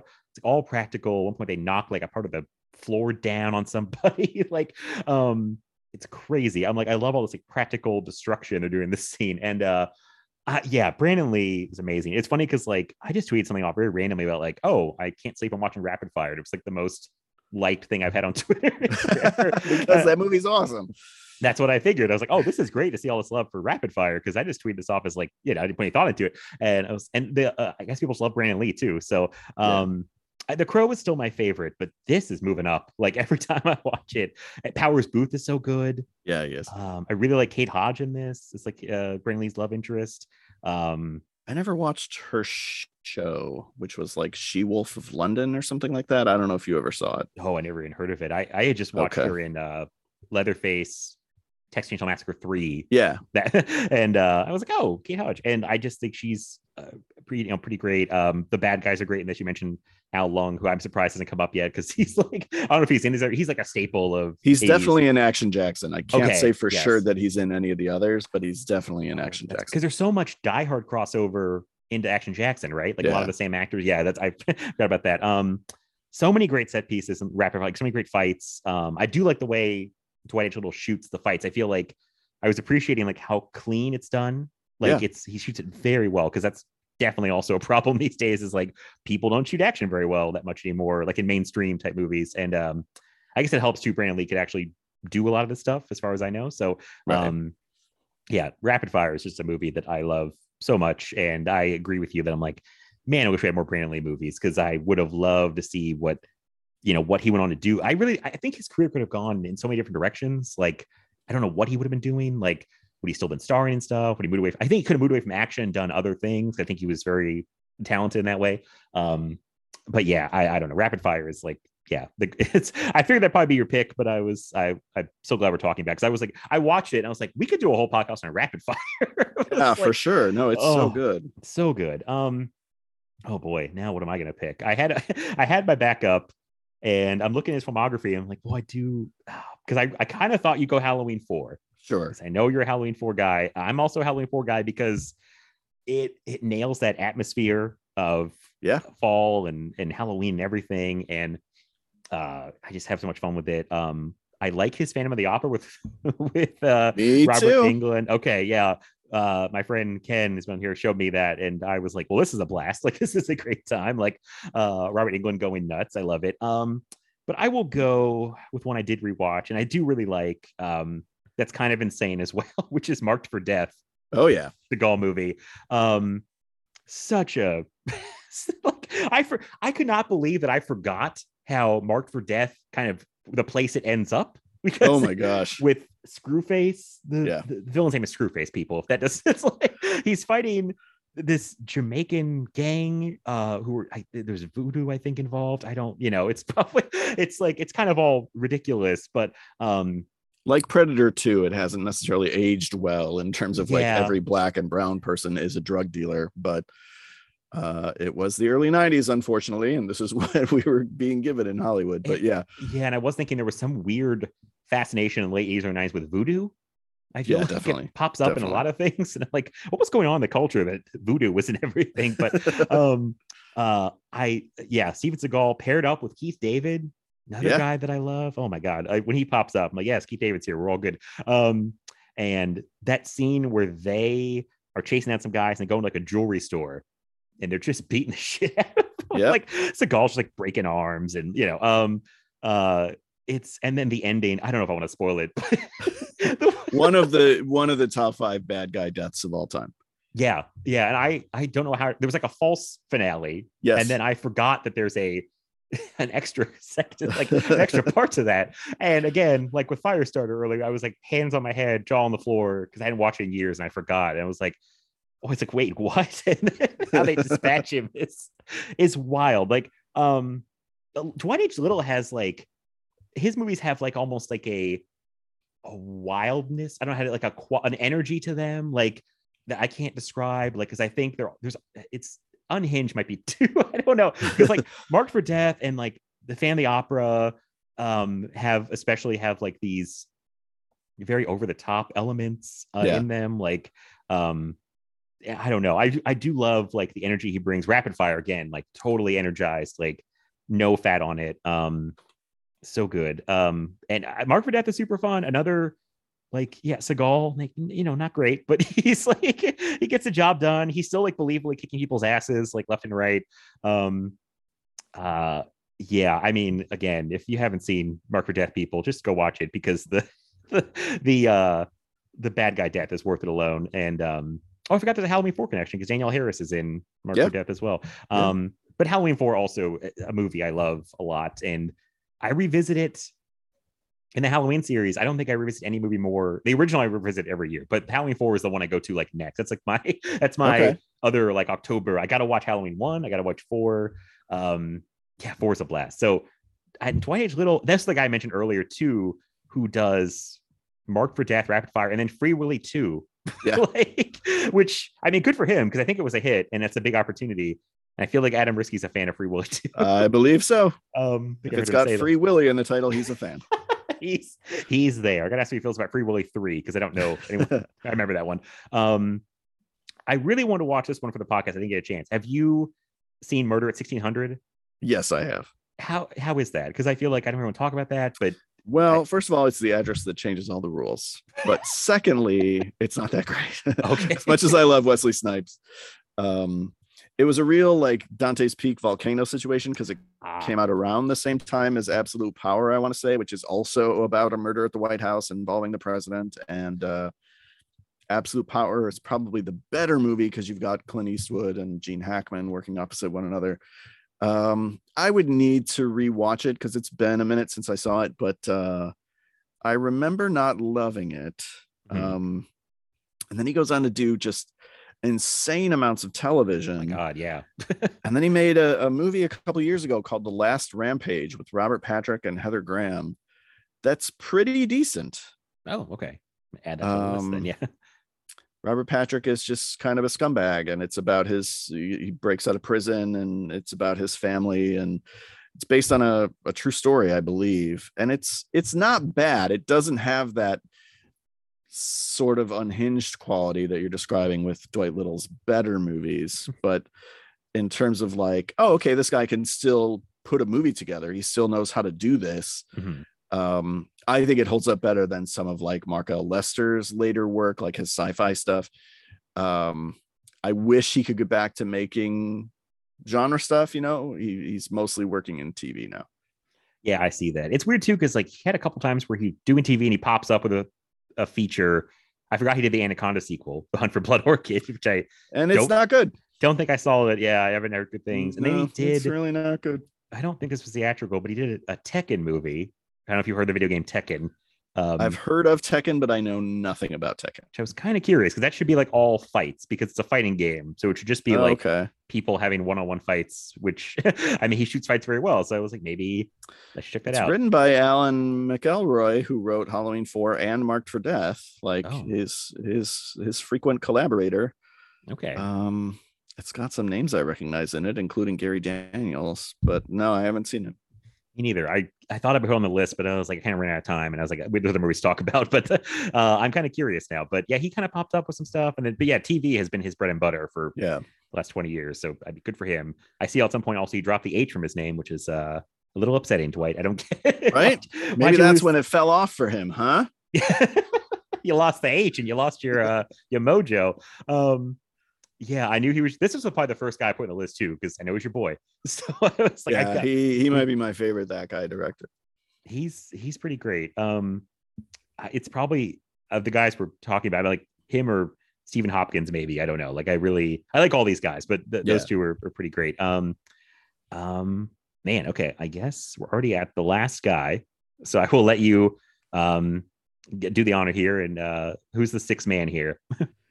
Six Man is uh another guy who got his start in the Nightmare on Elm Street franchise. I mean, he made a movie before that, but Mhm. um, he kind of came to fame with the Nightmare on Elm Street 4 Dream Master before being handed the reins of a giant action franchise. Uh, and that is one Renny Harlin, who is another guy who's made a lot of movies I like and then started making a lot of movies I either wasn't crazy about or didn't see. Uh, I have to admit, I have not kept up with Renny Harlin's filmography. So, like, I never saw Skiptrace. Mhm. I never saw um what was that Christian Slater Mindhunters or whatever. I watched one- Mindhunters for this. Um, You did okay. I it was on HBO Max. Uh, oh, okay.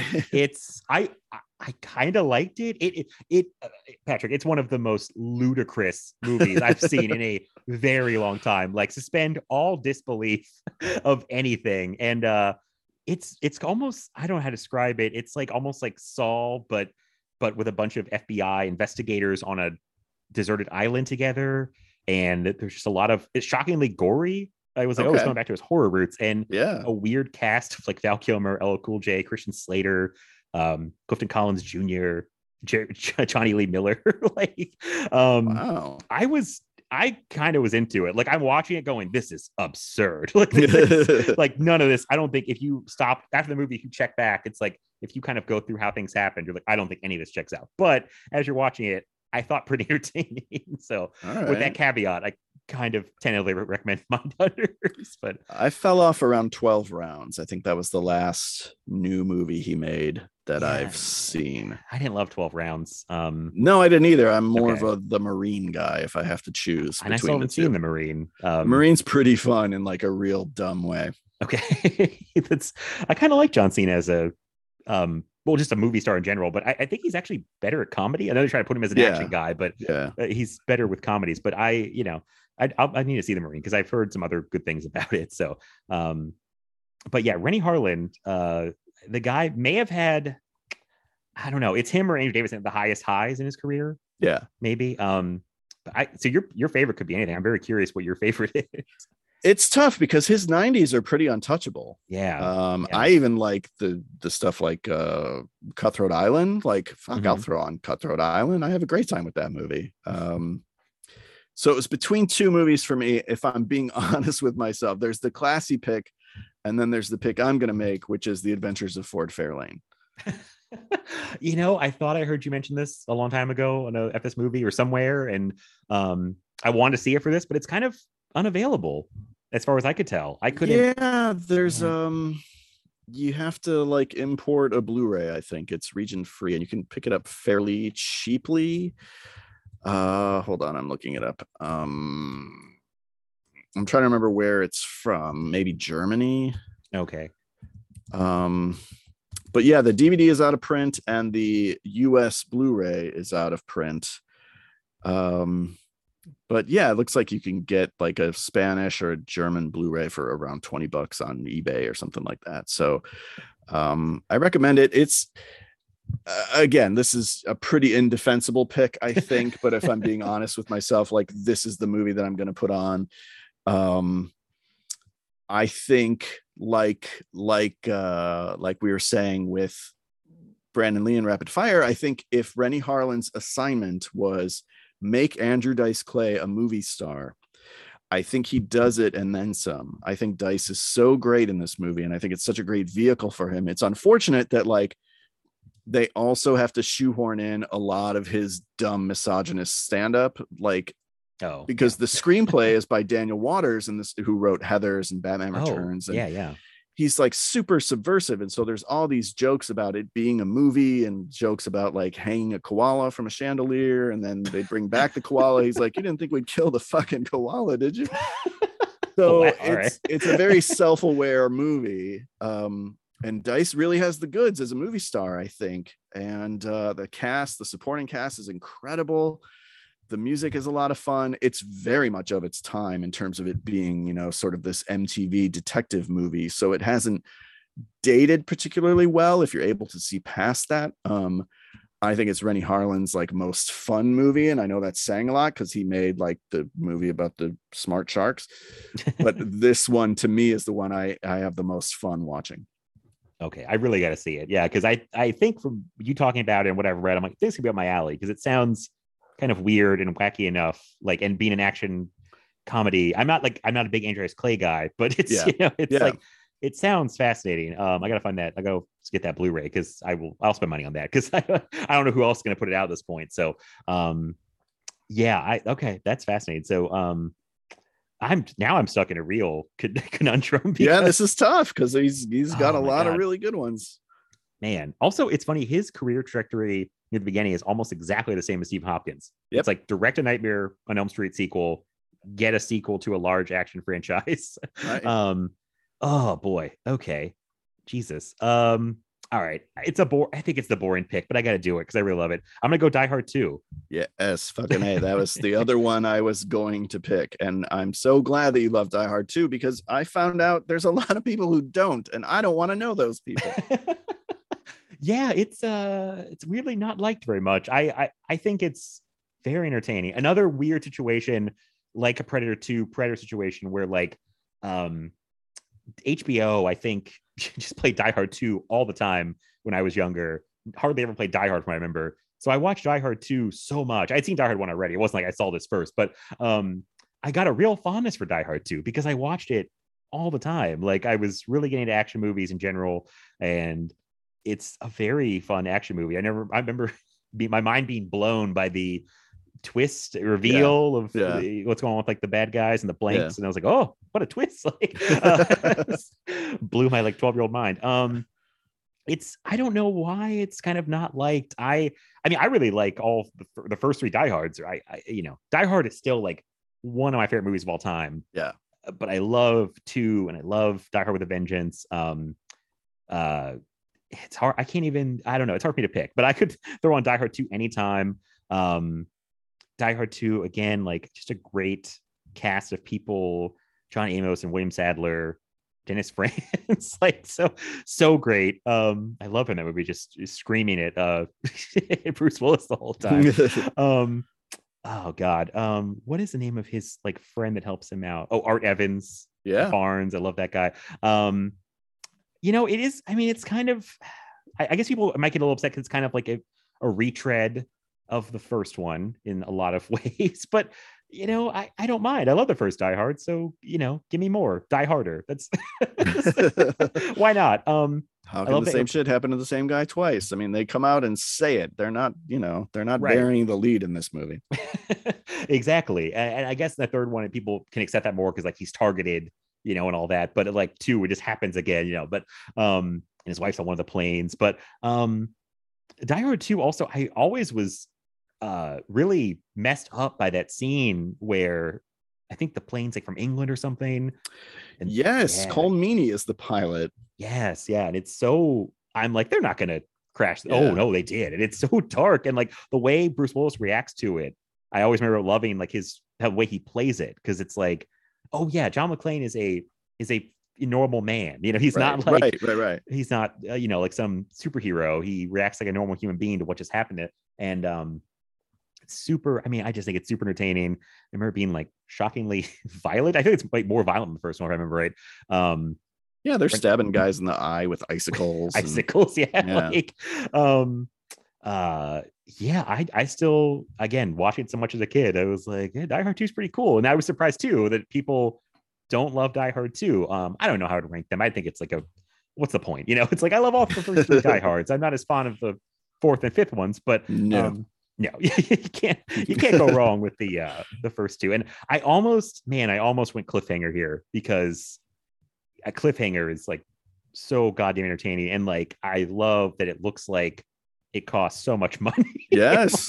Like, and they just spent every nickel of it and the cast everybody feels like they're playing up to like 11 like like Right. like john lithgow um rex linn um oh what's there's one random like side even like the side bad guys like the the the the uh henchmen are like really amped up i think the guy's name's craig fairbrass he's like kind of the racist guy who gets like thrown off the mountain i think one point. okay. um he's everyone's playing it like they're just amped up like to an insane degree um and i was thinking like i mean this is clearly a Stallone star vehicle but i feel like there's so much else going on that he almost gets swallowed up in that movie um it, it becomes like a michael rooker movie at some points because he's like alone with the bad guys and Stallone's Right. off on his own.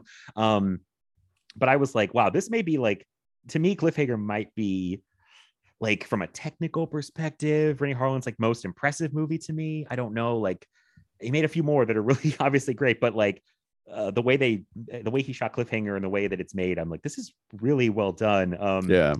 um, I did watch Cutthroat Island for this. I was blown away at that. I'm like, wow, I just see the dollars like Oh, they spent so much money. I mean, they bankrupted a studio on that movie. Right, right. They they killed uh Carolco. That's it, right? Um Carolco Yeah. Carolco, yeah, yeah. And I remember I've I felt towards multiple times, but I think there was a Paul Verhoeven Schwarzenegger Crusade movie. It Yeah. was like up next, and they Yeah. stopped any chance of that, and that breaks my heart. But Yeah. it's okay. Cutthroat Island's fun. I did read that um this is where something Renny Harlin got a little full of himself. That I guess he was dating or married to Geena Davis. Yeah. and I mean the budget was out of control, and they were ordering like cases of V8 juice. did you read this? Like, Sure. they uh they were just ordering. I've seen Ninja 3. I get it.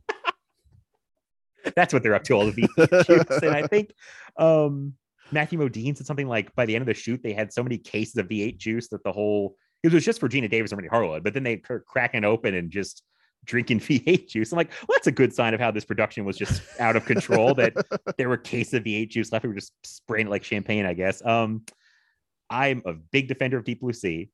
Sure. Stupid as it may one. be, uh, Yeah. and Long Kiss Goodnight is wonderful. Like, um, it's kind of amazing to me that when you bomb as hard as Cutthroat Island, you still get a couple good shots. Yeah. Like, he I- that- still was kind of A list. Yeah that that seems like a career killer but he recovered very quickly like Yep. um and i really haven't seen much of his post 2000 stuff i don't know about you like we 12 rounds we talked about um i forgot he was involved I in never whole saw his weird- Hercules movie. I I've never heard that's saw. very bad Hercules Yeah, movie. yeah. oh i forgot he was involved in the whole exorcist Right. 2004 whatever that debacle was like they made two different Right. movies Which I or- still haven't seen either of those. Exorcist me neither movies. I, I don't know what to do i'm like there's two different versions what, what do i watch It Like, seems like too much work it does it does and for not enough for a movie payoff. that's not going to be great. Right. Yeah. Exactly. exactly and it looks like he's back to directing movies in i believe finland is where he's from Yeah. so i mean you know um i guess uh, you know but the highs were so high in the 90s like holy shit like he just he he went for it i felt like he i don't know his blockbusters really felt like blockbusters like he he really went for it yeah. He's again uh, outside of Andrew Davis. He's kind of the most A list, and his filmography interests me a lot more than than Andrew Davis's. You know. That's exactly what i felt it was like they kind of have similar things but i find Renny Harlin more fun and interesting for some reason but- Definitely. Yeah. Um, and uh, Nightmare 4, probably my third favorite in the franchise. Okay. Like, um, it's probably one, three, four, and you know, I don't know after that, but um, so I think he, he did a great job with that. Again, I think he was in a really tough situation, if I remember right, with four. I don't remember. I think like- they all were like working with their backs against the wall because New Line just had no money, but they wanted a lot out of those movies. right, right. I'm. It's yeah. So, um, yeah, I, I will stick with Die Hard 2, which people don't be sorry on Die Hard 2. It's fun. It's no, like- that movie is great. it's a good time. Um, I, well, I guess we, are, I guess we're done. I guess that's it. So, um, uh, I'm trying to think anything else, but uh, this was so much fun to talk about these these guys with you and their work and all this stuff. So, um, there was other guys I could have thrown in here, but I, I'd like the, the six. was a fun six to discuss. So, um, I yeah. think uh, I think you got to come up with a, another list of six, and we'll do this again because it was awesome. Oh, awesome! Yes, I'm gonna I'm gonna think about that now because I think I had quite a few more. I uh, um, there were you know what's one I'll bring up really quick because I know we've going for a while, but uh, some because I watched Strange Days by Kathryn Bigelow recently, which Yeah. that was a bomb that kind of almost killed her career. But before up to Strange Days, she had, I mean, we talk about, we called it that guy, and it's all guys, but like Kathryn Bigelow was a, a woman who I felt like was kind of having a journeyman, that guy, you know, that woman career. Like, because yeah. it's near near dark and blue steel and point break Mhm. and strange days i'm like what a cool interesting filmography up to that point and then she kind of is away from that now. But i right. was like she would have been cool if she if strange days had hit or you know and if, if you know she could have got making movies like that because i just was like that's fascinating. But um um yeah so i will lead into this for you. Thank you so much for doing this but uh this will drop a day before june starts and on f this movie will be Junesploitation if i think a lot of people listening probably know but if they don't this uh this is a great topic for Junesploitation because a lot of these guys made i would definitely say these are Junesploitation type of guys so uh, yeah, like we have 80s action day, 90s action day, you know, and these are the people that made the movies that you'll be watching. Yeah, I saw Stone Cold was I think the pitcher for 90s. It Action sure Day. was, yeah. so um, I don't know if you want to do a quick like uh, if you want to sell people on Junesploitation really quickly if they don't know or Uh, sure. Junesploitation over at fthismovie.com is a month long celebration of exploitation and genre movies. Um, every day there's a different category. There seemed to be a little misunderstanding when we announced it on Twitter. People are like, oh, good pick for the 31st. It's like, no, no, no, you don't have to watch that movie just because that's the picture we use. right. Um, every day is a different category. So there's 80s action, 90s action, uh, Italian horror, cops, ninjas, whatever. And uh, so you watch a movie for that particular category. It can be something weird and exploitationy, or it could be something super like mainstream. Um, it, the the idea is just to watch, try to watch 30 movies in a month, you know, and have a good time with it. And then you go to F this movie and you leave a little review or sometimes people do it on Twitter, some people do it on Letterboxd. Wherever you want to participate is fine with me. Um, it's just really fun to see everybody watching cool stuff and getting recommendations and kind of enjoying a certain kind of movie that doesn't always get its due, uh, like we've been doing on this show. Yes, uh, yeah, it's very, it's a lot of fun. I really went hard the past couple years, which was easier because I was working from home Right, at that time. right. I'm back in the office. I'm luckily only three days a week, but it does it makes it a little tougher. But now I'm still I, I went like I think I did every day the past two years, um, and it was a ton of fun. Like it, especially like uh, 2020. We were still like right, kind of in the real like COVID was going on. It was a nice Yeah. thing to participate with people and see what everyone's watching and like the themes so much fun. They kind of push me outside my comfort zone. I'm someone who really has a hard time deciding what to watch. so it like really helps me go, okay, I got to watch a sci-fi movie and I can narrow it down. Um, I'm also fly by the seat of my pants type person, which is kind of this podcast is made, but I, I, I have one day planned. I got the first day planned. I know what to watch. After that, I'm to, I think I might wing it. I don't know, but That's kind of how I do it too. Yeah, I have like three or four movies set aside that I'm like, okay, I know I'm gonna watch. You know, uh, the Blu-ray of Lucio Fulci's Contraband just came out, so I'm like, I'm gonna watch Contraband on Fulci Day. But for the most part, I just pick on the day. Yeah, I really, I can't, I can't plan ahead. Even if I do plan ahead, the day comes, I'm like, I don't want to watch that anymore. Exactly. That's how I operate. I'm like, nah, nah, I made that decision yesterday, but I don't want to do it anymore. um, also, I got to personally thank you. I know you did this on purpose, but you put Cannon Films Day on the 18th of June, which is my birthday. oh, So- you're welcome. I was like, what a gift. like, um, perfect day. Um, so yeah, that's very exciting. I am very excited for it. Hope everyone participates. I did see a few people, I think, on Twitter actually that I follow say, like, you know what, I think I'm actually gonna participate this year. So that's always exciting. Yeah, that's um, great. The more the merrier. Yeah, ton of fun. So um but yes, Patrick, thank you so much for coming on and doing this with me. This was as more fun than I imagined it would be. So Anytime. This was a blast.